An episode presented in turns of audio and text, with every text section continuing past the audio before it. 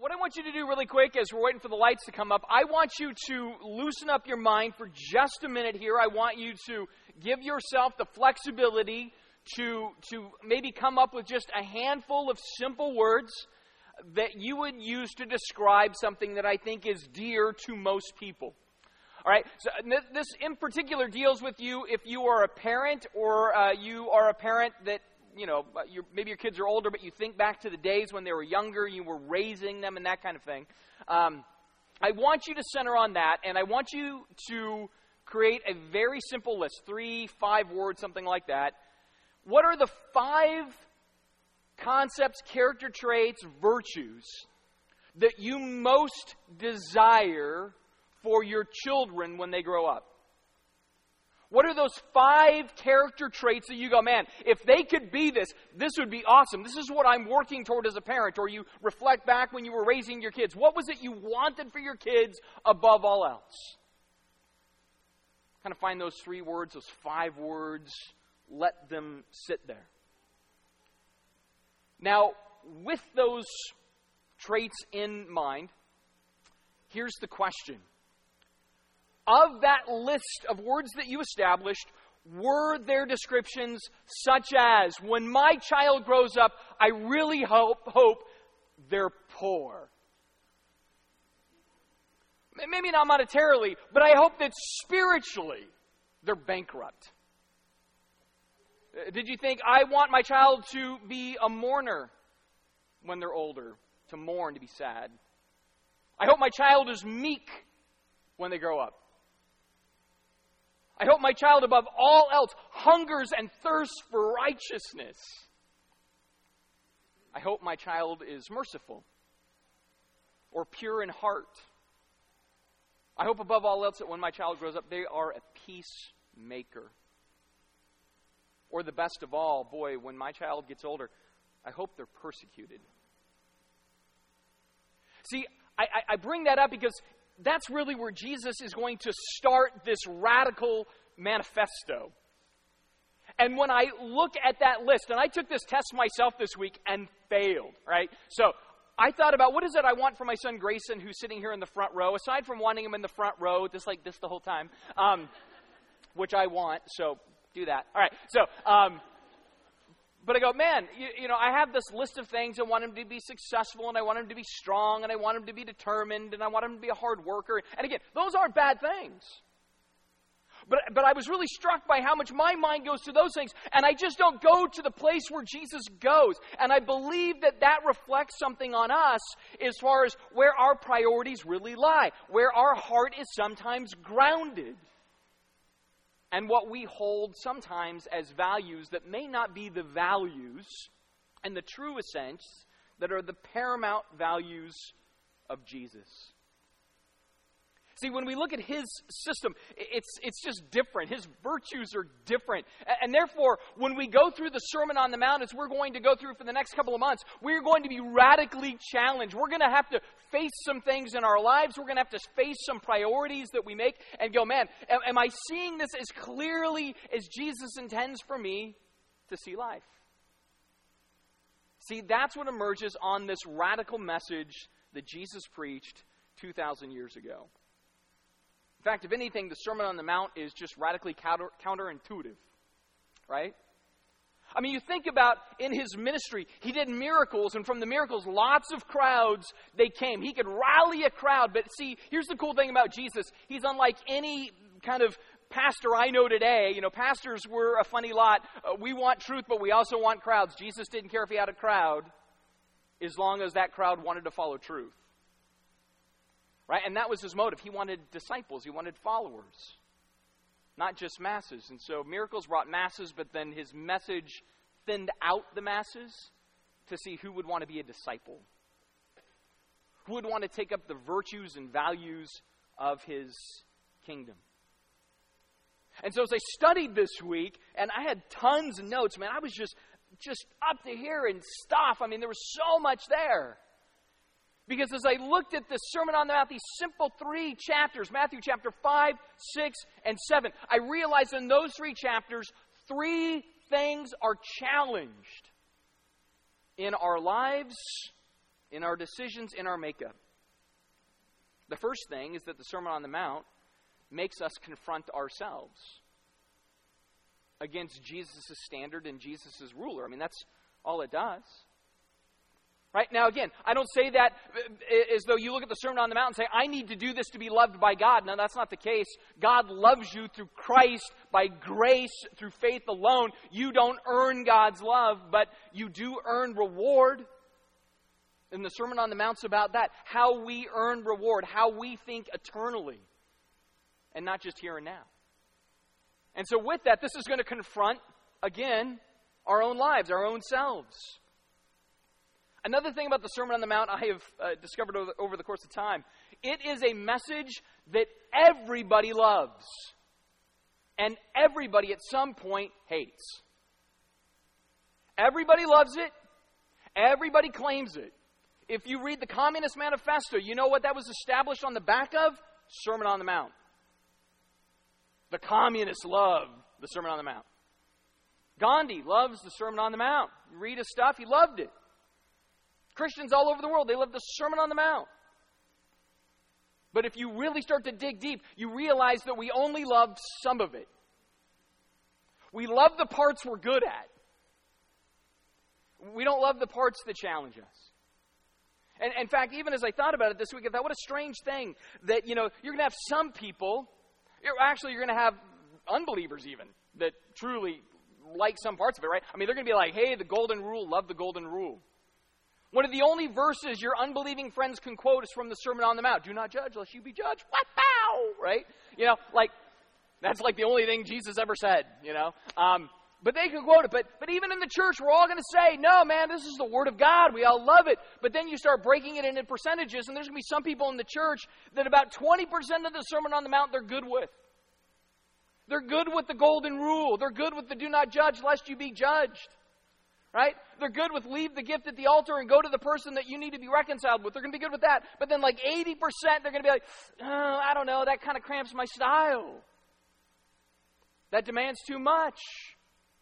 They don't say that out loud. They just live in such a way that 80% is just sort of pushed to the side. They have just enough to be happy, not enough to be holy, and that's good enough. You have others that are kind of a 50 50 split. They go, no, no, I'm going to take all that stuff on. I, uh, you, you, you give in private, you pray in private, you fast in private, plus the golden rule, plus the do not judge. You know, I, I like those.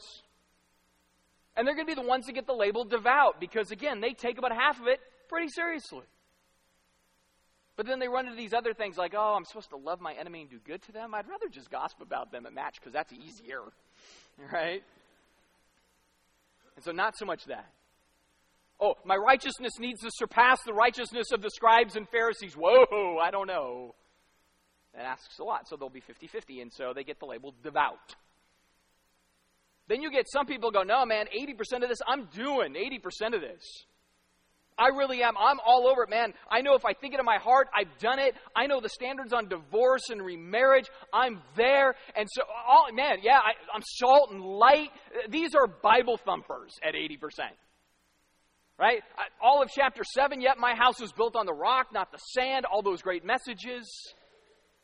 But then we run into things like turn the other cheek. We go, well, it depends how hard they hit it. Depends on if they're a jerk or not. You know, and, and then it gets a real problem. If somebody demands you to do something, you go the extra mile. Well, it depends on the demand. Is it infringing on my rights? Do I have liberties and laws that protect me?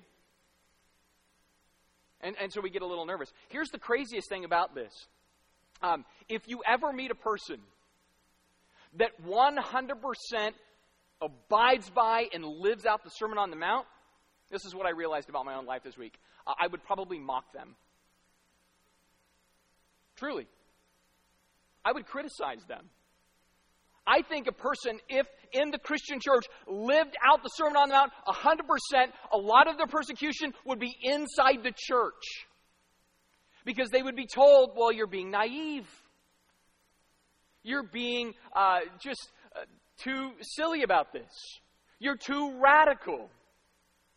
I had a friend of mine, it reminded me of this, where I, I, I probably never seen a guy in the church get more pummeled at one time, then he made a very simple statement. And I know a lot of us are going to disagree with this. I get it. His statement was simple I don't do the Pledge of Allegiance because Jesus says don't make vows in the Sermon on the Mount. And man, he was unpatriotic, un American, all these things. He's like, no, no, no, I love my country. I fly a flag at my house on my front porch. Right? I'm not un American. I, I, I just take Jesus at his word on this. And it was like he was vilified for taking a really strong position on that. Now, doesn't mean that that's fully what Jesus says or doesn't say. We don't, we don't have to even judge that here. It was the irony that the guy says, because of these red letters here, I make this decision, and from that, other Christians sort of persecuted him for it. Right? And, and all he was trying to do was just live out the Sermon on the Mount as radically as he could. And so there is that strange thing that there are going to be times as we look at this, and for the people that live it out the furthest, a lot of us, including myself, are going to look and go, Really? Come on. You're cute. But that's not the real world. And I start to let the real world dictate at times how I treat the message of Jesus. It's because this is so foreign. I mean, basically, you think about it, Jesus comes into the world and in this message, he goes, You know, all the ways you live, all the ways the nations of the world do it, hey, let me give you one that nobody does. Here's one unlike anything you will see. Happy are persecuted people. Happy are those who cry. Happy are meek people. You want to be truly godly? Get pushed around a little. I mean, that blows our mind. We go, no, no, no, no, no. That's not how it's supposed to be done.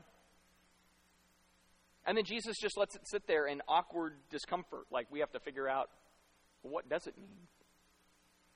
What this teaches me is that these things are going to have to be aggressively fought for because they're foreign.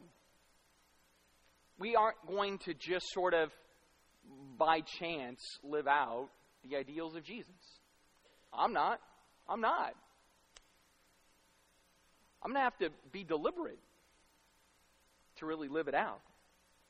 And Jesus knows it.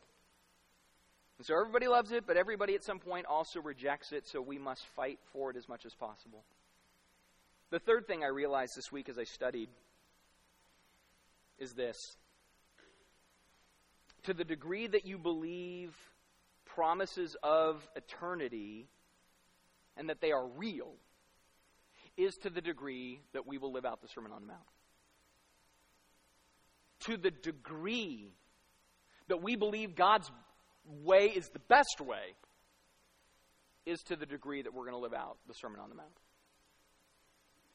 To the degree we really think that this world is not as cool as the world to come, is to the degree that we're going to live out the Sermon on the Mount. In other words, if we go, I believe in heaven, but I don't believe heaven, that's going to be the hang up. I believe in the Sermon on the Mount, but I don't believe the Sermon on the Mount. See, to believe in is easy. It's once removed, it's distant. I believe in over there. But to believe is in here. It's a conviction, it's a certainty. I make decisions knowing that eternity is true. I make decisions knowing that there is a world to come that is true. I don't need great treasures here because I know the treasures there are true. I don't need comfort here because I know comfort there is true. I can be persecuted here because I know that I will be satisfied there. It's just true. I can hunger and thirst for righteousness here, even if it means I lose much in this life because I know there I'll be satisfied. I mean, if we don't believe that, we just believe in that, this will always be a very anecdotal, very touching, very moving, very special, very memorable, very memorizable sermon, but not a life transforming manifesto.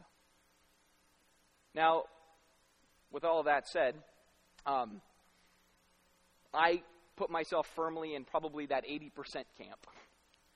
Looking at it, I'm just, that's where I'm at. So I confess there are some places where I go, no, I want to doctor that because it's not practical. And I realize that therefore I believe about 80% in this thing to come. Or rather, I believe the thing to come. And then I believe in another 20% or so uh, loosely because I'm not ready to make adjustments.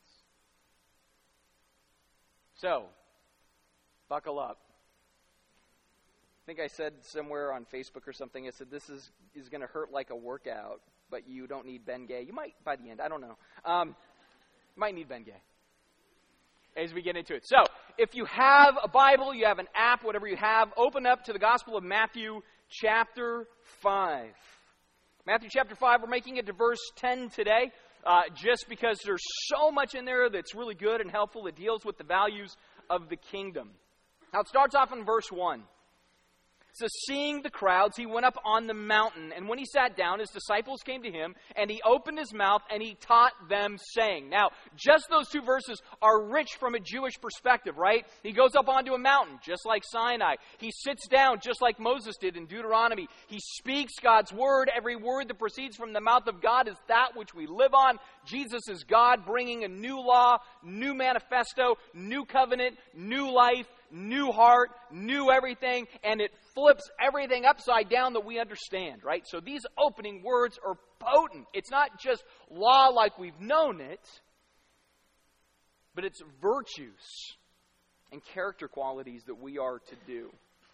The law was impossible to achieve. And I would say, in the same way, all of the Sermon on the Mount is impossible to do perfectly, but it is this compass by which we navigate. And so Jesus begins to speak, and he uses a word, very simple word, for the first opening volley. He uses the word blessed. Blessed. It's a pretty simple word. In fact, we call these the Beatitudes because that first part, the B of Beatitudes, B E A, is the Latin word for blessing right? And so we look at these and go, man, uh, whatever this is, we're going to be blessed if we understand them. We're going to be blessed if we do them. And we use this word blessed a lot, right? I mean, you think about it. What do we do after church? We go to Ixtapa. We do Ixtapa. We bless the food. Lord, bless the food, food, food, food. Bless the food. All right. Um, Scotland popped out. All right. So uh, we uh, bless other people, right? Say blessings on you. God bless you. We ask for God's blessing on our homes, on our marriages, on our lives. I mean, this is a pretty common word. The most popular one God bless America. I mean, this is familiar to us. And the word means happy or fortunate. Right? It's that sense of contentedness. This is what's behind this, right? And so even modern words, you know, it'd be like Napoleon would say, lucky. That's like blessed, right? So it's a good thing. It's a happy thing. It's a right thing. It's a peaceful thing. That's blessed. And when Jesus uses the word blessed, he means it in that way. He wants us to be happy. He wants us to be content. He wants us to be fulfilled. He wants us to have some sense of deep meaning and connection. But the context in which he uses it, that's what messes with us. And what he tells us in essence is all the things that you think are going to be blessings to you, well, they may not really end in blessing. What I'm about to tell you, if you do these things, you live this way, you will in fact be blessed. You will be content. You will be fulfilled. You will have that sense of, of happiness. But then we, again, look at the list. And the list is a little challenging. I mean, imagine if, if we went to Jesus and, and we said, uh, Jesus, we want you to bless our home or bless our country, right? God bless America. And when we ask that, we know what we're asking for. We're, we're, saying what we desire from you are these things like deliverance and comfort and gifts and satisfaction and mercy, enlightenment, affirmation, your sustaining grace. God, Jesus, how can we have those things by your blessing? And then Jesus would blow our mind and say, Well, if you choose poverty and mourning and meekness and hungering and thirsting and mercy and purity and peacemaking and persecution, then you will be blessed. And we say, well, what you talking about, Willis? That's not what we were looking for. We said, God bless our home. God bless my life. God bless America. We didn't mean poverty. Certainly of spirit we, we, didn't, we didn't mean persecution. That we, blessing means we're not. We didn't mean meek. Blessing means I'm strong. And Jesus said, I, I, know, I know what you mean. You want to be blessed, though? Here, here's how blessing comes through these things. See, part of the problem is that we want treasure, but we don't want to dig. Right? I mean, that, that's, that's all there is, really, right? Uh, we want blessing, but I don't want bruising. That, that's great. Now, do I think happiness is good? I do. And we all want to be happy. We want happy birthdays and happy New Year's and happy Valentine's Day, guys. Don't screw that up and you'll have a happy Valentine's Day. Right? So, we want happy. We want happy jobs and happy homes and happy families and, you know, happy marriages and all that happiness. And I believe we can have happiness as long as we realize that happiness is not a synonym for painless. Because Jesus says, hey man, I came to make you happy, to give you abundant life. But I didn't say it'd be painless. And unlike Pedro, not all of your wildest dreams will come true. All right? This is like Napoleon Dynamite Day for me. I don't even know where that came from. I haven't seen it in like a year. All right. Uh, but he says it's not going to be that way. It's going to be a little bit different, different, this road to blessing. But if I bless you, and you live out the values of blessing, what he promises, and this is the big thing about the Beatitudes, they are promises to claim. If you want to go through the Bible and say, I want promises to claim, these are promises to claim. Eight promises where he says, if you do this, you will have confidence, comfort, security, satisfaction, sympathy, enlightenment, acknowledgement, and reward.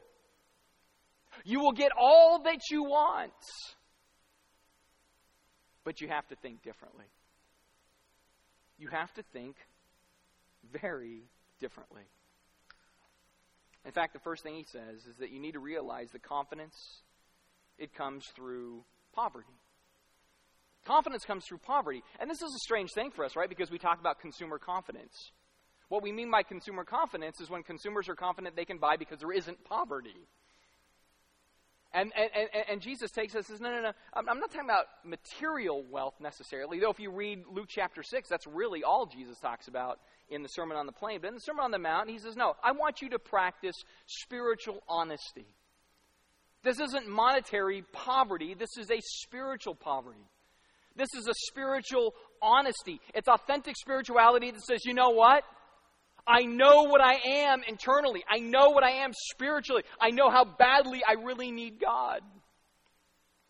See, that's the heart behind this. And the problem that I've realized with us as human beings is that we suffer from being pretty. We think we're pretty, which is sort of silly that we think we're pretty. But think about it. Uh, we think we're pretty smart, pretty funny, pretty reliable, pretty handsome, pretty cute, pretty fit. And then when it turns into spiritual things, we think we're pretty good, we're pretty moral, we're pretty ethical, we're pretty devout. Here's what I've realized about the word pretty. We use that word because we don't want to say we're actually devout, actually moral, actually reliable. We say, I'm pretty reliable, which means just short of. That's what that means. I mean, really, we don't want to just go, I'm moral. I'm pretty moral.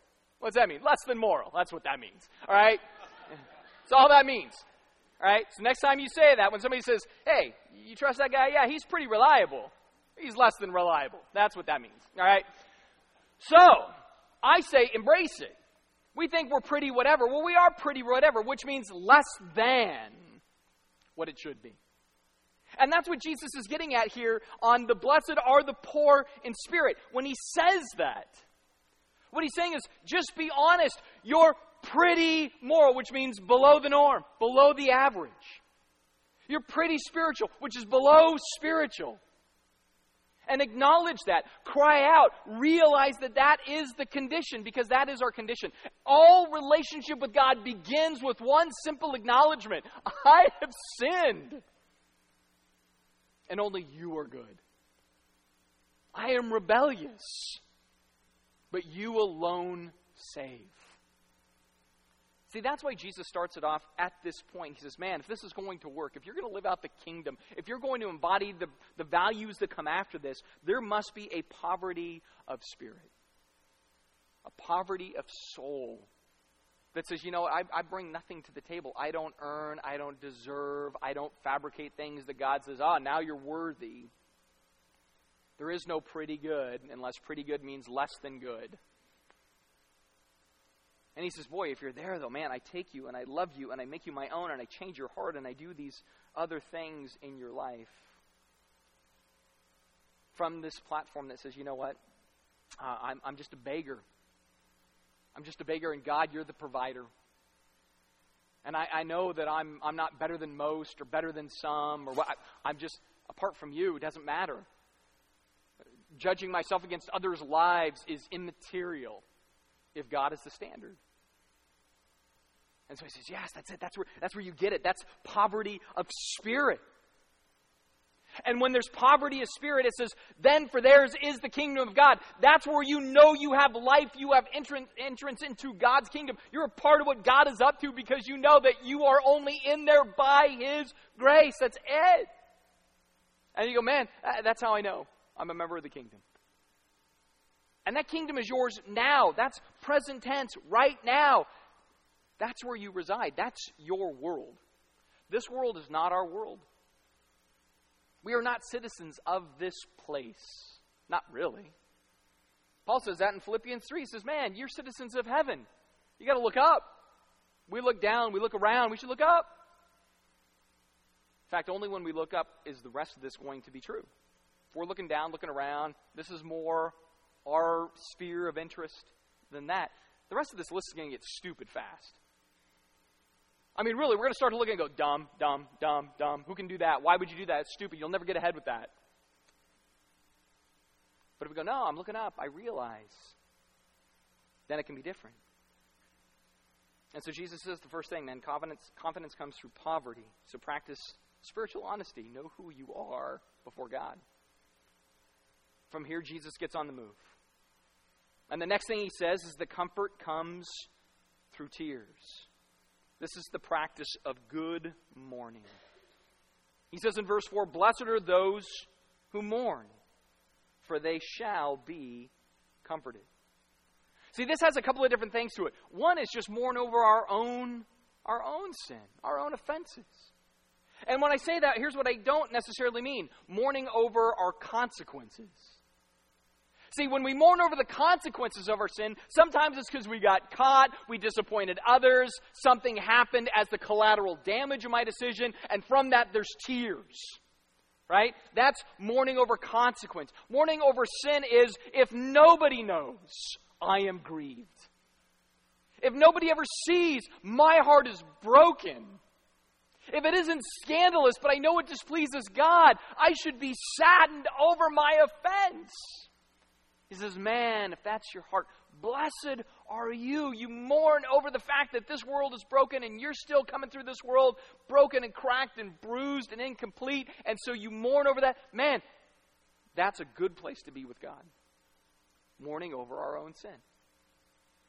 And Jesus says, I'll bless you for that. There's also blessing for mourning over the sins of others. And I think this is highly valuable because here's a temptation. A temptation in our lives is that we brood over other people's sins more than we break for them. Right? We spend more time being angry at the sins of others instead of weeping over the sins of others. We turn on the news, or we read the paper, or we see a neighbor down the street, or we see a kid at school, or whatever it is, and we see their sin, and we just turn red. We just get irritated. We go home and we complain to our spouse, man, they are idiots but we don't mourn. And I think in my own life, because I'm not one that probably mourns a lot over people that sin as much as I crack jokes. I mean, really, I'd be like, oh man, that guy's an idiot. Let me tell you the five ways. You know, and like, how sad. How sad that I may get angry or I might crack jokes or I might be sarcastic when God weeps. It's like, well, why don't I weep? And, and I realized I don't weep because it's not so much that it offends God that I'm bothered by, it's that it just irritates me. Like if I really looked at a sinful, broken world through the eyes of God, I would weep day after day. I think about that with like David. He says, River of, rivers of water run down from my eyes because men do not keep your law. David would just gush the tears when he would look around. Right? And I, I just don't do that because I go, ultimately, I'm just concerned whether it irritates me or not. If it doesn't irritate me, I don't care. If it irritates me, I get mad. I get flippant. I get sarcastic. If I saw with God's eyes, I would cry. Because if I saw with God's eyes, I would also realize that all of that sin, if those people are in Christ, was punished. All of that sin, God had to pour wrath on. All of that sin, Jesus had to absorb the wrath. I think Jesus and God see sin a whole lot different than we do. Because we don't suffer for sin. We didn't pay any penalty for sin. We didn't pour out wrath on an innocent one for sin. So we just don't see it the same way. But, but the way the Father and the Son see it, no, there's cost, there's sacrifice. When we look at the sins of our culture, instead of ranting, we should be weeping. We should be worrying about God's glory more than we worry about our discomfort. We should pray for them more than we pray against them. And Jesus knows this. I mean, again, he goes into Jerusalem. He mourns over the city. The city that's going to cry, Crucify him. Ha ha, look at you, spit in your face. I mean, Jesus mourns.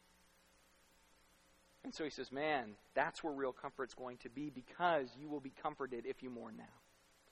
Which means we just have to protract it out. In this world, it's going to be hard. You can be happy in this world, but it doesn't mean it's going to be painless. But you know that one day, man, I'm going to be comforted. It's going to be okay. Jesus goes on, says another crazy thing. He says, Security comes through gentleness. And here he's talking about the practice of harnessed strength. He says, Blessed are the meek, for they shall inherit the earth. Now understand, meek isn't weak. We sometimes interchange it that way. Or, ah, a meek person's a weak person. So, for example, maybe if I try to give this a context, a strong person can deliver a blow, and a weak person can get knocked over by a blow, but a meek person can just take the blow right? That's the idea of meek in the New Testament. That's the Greek idea behind the word. It literally means strength under control, strength harnessed. So it's used of wind when it's a gentle breeze. It's a meek breeze. In other words, there can be no wind at all, or it could be a wind that rips an entire town apart. But meek wind is that perfect balance or in the day, they would have meek medicine, which meant not too little and not too much. So, not so little it doesn't help, and not so much it poisons in a different way. But that sweet spot the medicine operates in. Or an animal might be meek, which means it has been harnessed to take its strength and drive a plow. So, meek isn't weak. Meek is strong, but channeled. And so that's what Jesus seeks of his people. I want you to be strong, but channeled. It's not about self assertion. It's about selflessness. He says, That's what I'm looking for. You could be strong. You could demand your own way. You could bowl people over. You could make all the kind of, you know, absolute mandates you want, but you don't.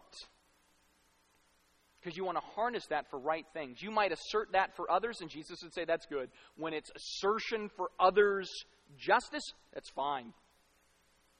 Make sure you understand what justice is, though, as we'll get into in a little bit. But when it comes to self, we say, I don't self assert. Rather, I leave that to God. He can assert for me. I trust Him. Again, this goes back to do I believe in or do I believe? If I believe, I let God handle. If I believe in, I might take things into my own hands. And so that's the heart that Jesus has. No, I want you to believe. I want you to be meek. In Psalm 37, David writes about what is the, the spirit of the meek person that inherits the earth. That's the psalm that this particular beatitude is built out of. And he says, Here is the heart of the meek. They trust the Lord, they delight in the Lord, they wait on the Lord, and they hope in the Lord. He says they do so in righteousness, uprightness, and blamelessness by having the Word of God in their heart and by not letting their foot stumble. All of that harnesses a meek individual. It's hard to harness us. I mean, again, I look at these qualities and I go, meek. On a scale of 1 to 10, I give myself a 3. That's awesome. Um, I'm not as restrained as I should be. I'm too quick with my mouth. I'm too flippant. But Jesus says, I want you to harness that. That's what meekness is really about. And if you do, you're going to inherit the earth, which means uh, God gives you everything and more.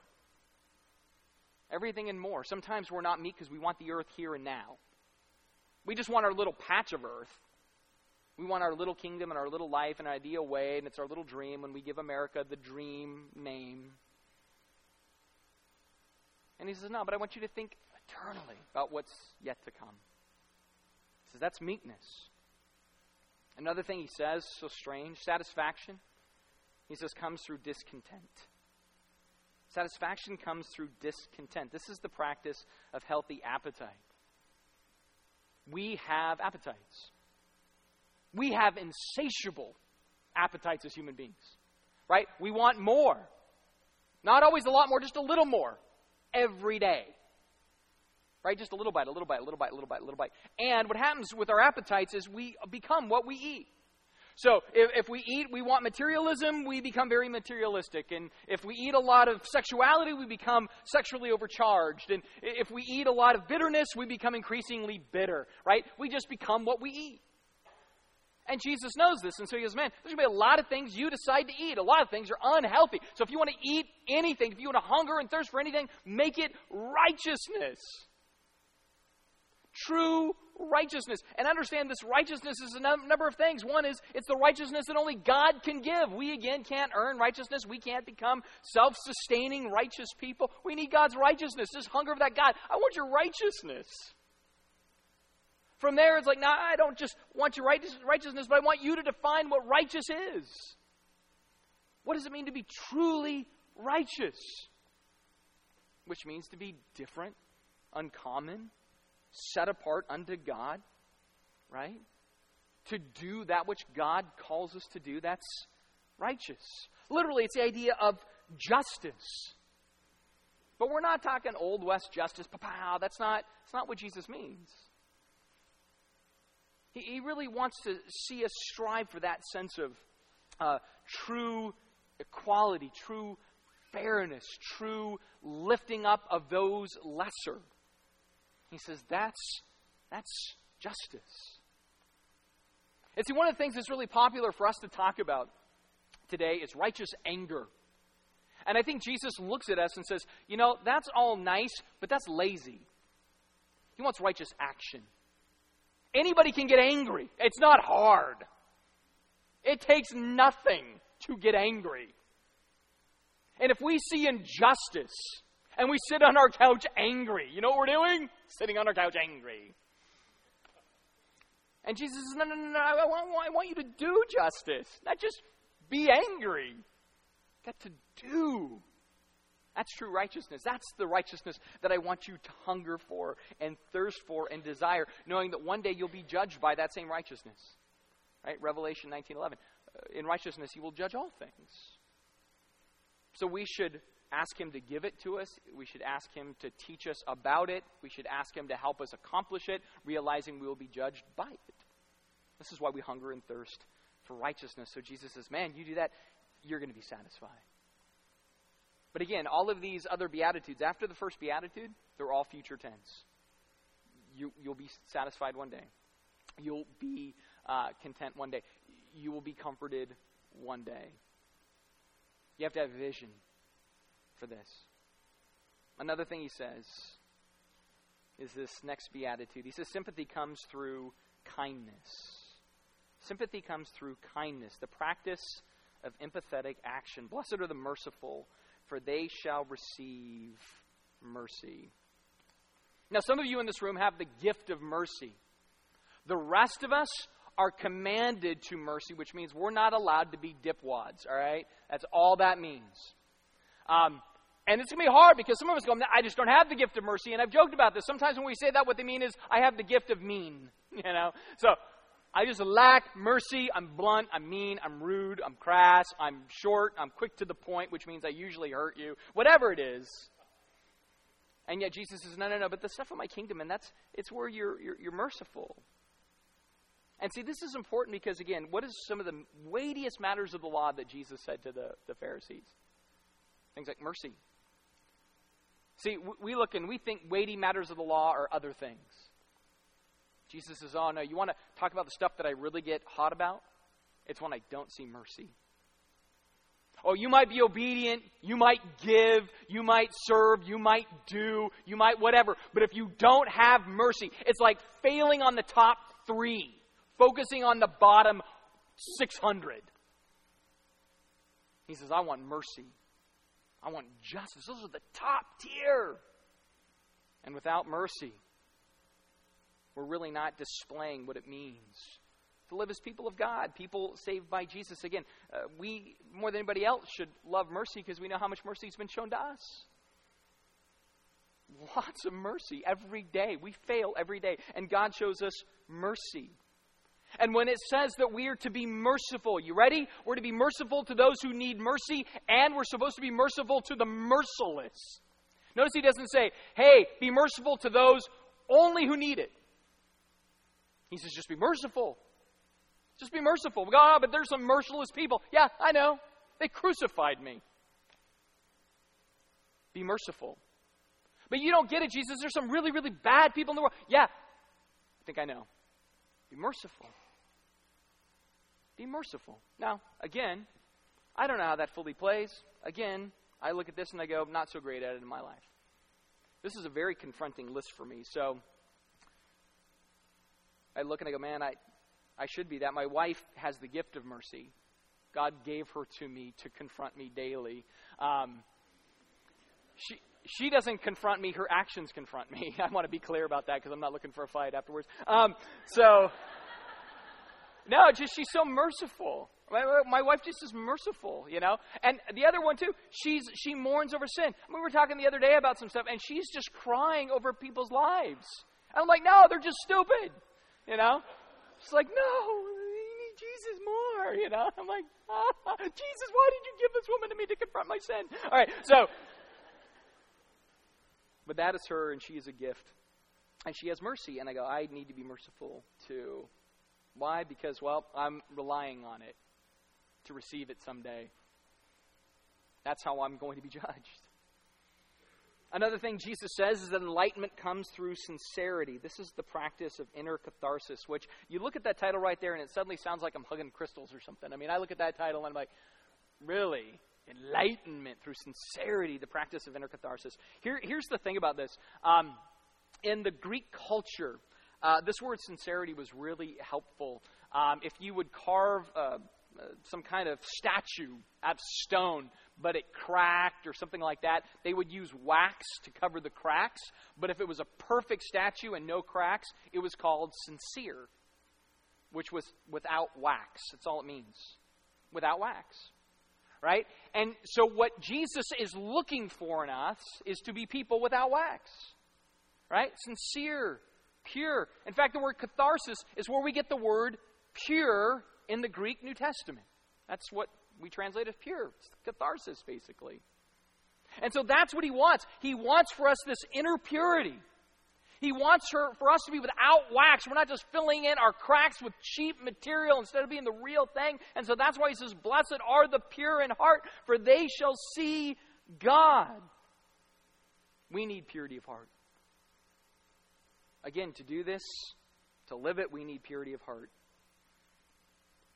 There was a quote I read this week by a man named Ivan Turgenev who said, I do not know what the heart of a bad man is like but I do know what the heart of a good man is like, and it is a terrible place. And it's true, if we know our deepest inner selves, we know we're capable of certain things under certain conditions. All human beings are. Some of the worst things you see in humanity, uh, those were all little infants at one time, little kids, had all sorts of potential to go any number of directions, and then you see what they became. We have horrible potential.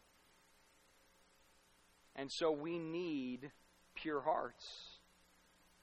And it's great because God gives the pure heart, right? He takes out the heart of stone, He gives the heart of flesh.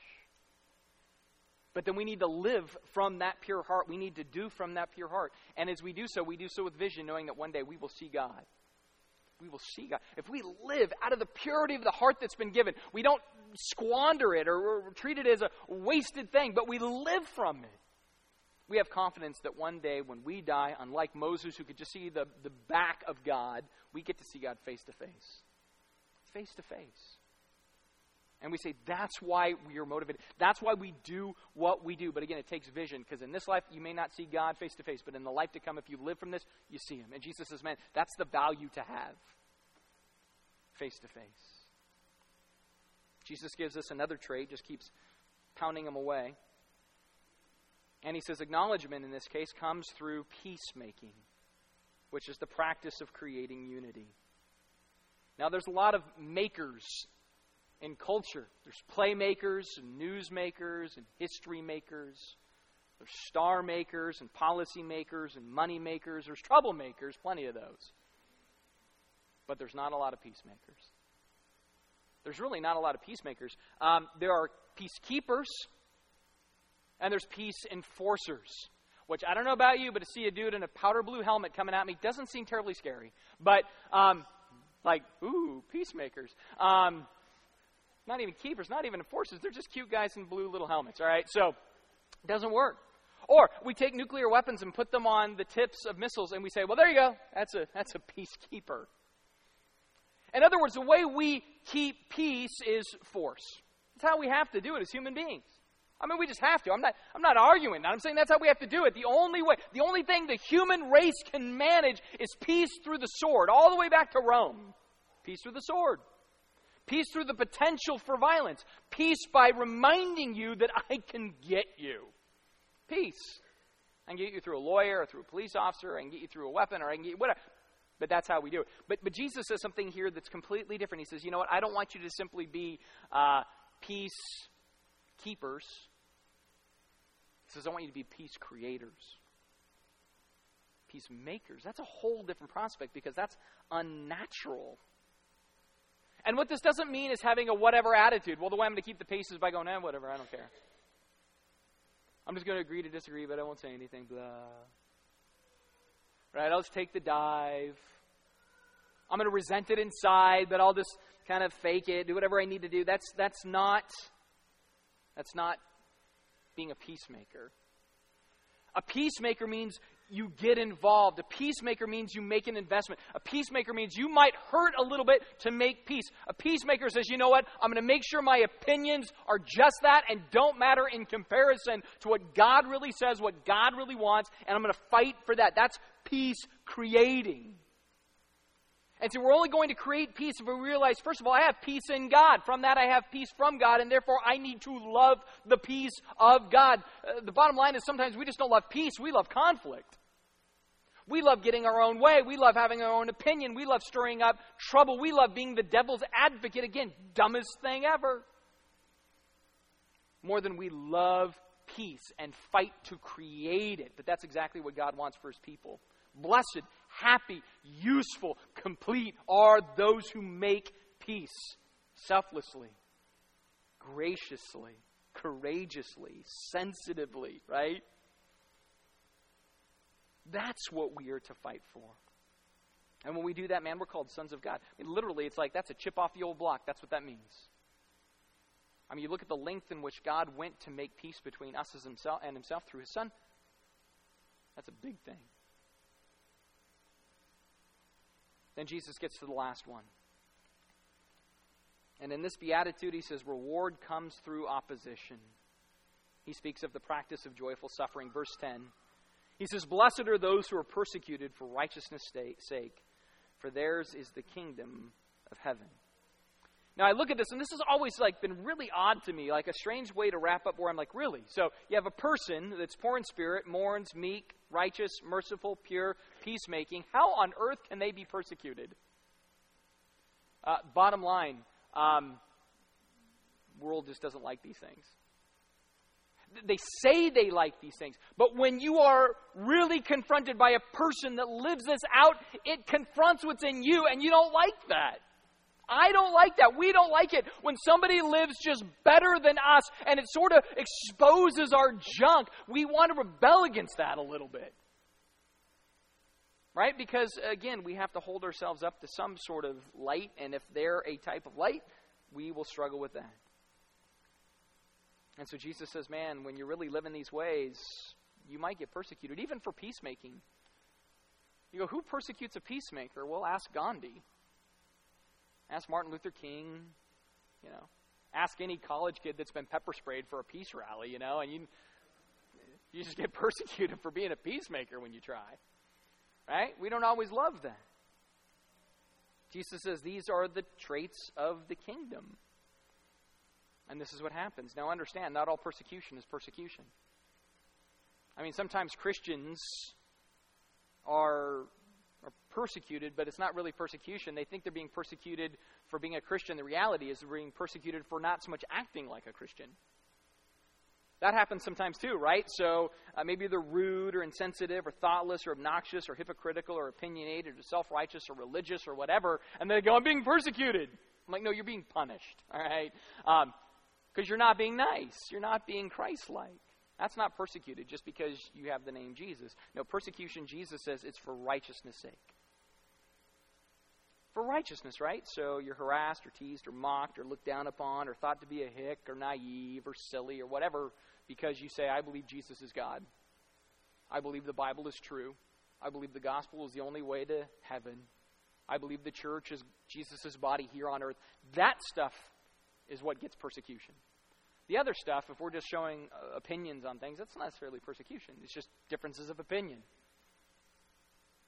But Jesus says when you stand up for what really matters, man, I will bless you for suffering in those ways, for yours is the kingdom of heaven. Again, he goes back to present tense. That's just life in the kingdom. And so, what does all of this mean? And again, I know this has been somewhat heavy. It's by design. Next week will be lighter by design. But this week is heavy because, again, it brings us in that place that looks at these eight virtues, these eight values, these eight character traits, and says, Man, I need to live deliberately. There is no way we can do this without living deliberately. Without saying, I have a concerted desire and effort to live in the context of this grace. The grace Jesus has given us to live out these values is not a cheap grace, it's not an empty grace. It's not a powerless grace. It's not a non transforming grace. No, it is a transformational, powerful, life giving, life shaping grace. Where we can look at our world and say, you know what? Um, if I have to choose between it or the world to come, I choose the world to come because I know it's that much more rewarding, that much deeper, that much more, more profound. And for that, that's where I lay my claim. Let's pray together. Jesus, these first 10 verses, these first words you spoke of your manifesto, are just hard words. If taken to deepest heart, they are hard words. It's hard to find comfort in those. It's hard to find hope, even though every one of those you give us comfort and hope. You say, hey, man, you're going to be comforted. You're going to be satisfied. You're going to be filled. You're going to inherit the earth. You're going to be a son of God. You're going to see God. Uh, again, for us as being uh, kind of land lovers of this world, so to speak, sometimes those promises are hard for us to lay our hand to for the shallow things of this world. I know that that is the case with me, and I pray that that will not be the case. That I will believe, that we will believe, that you bring blessing when we seek these things. We love you, Jesus, and we thank you in your name.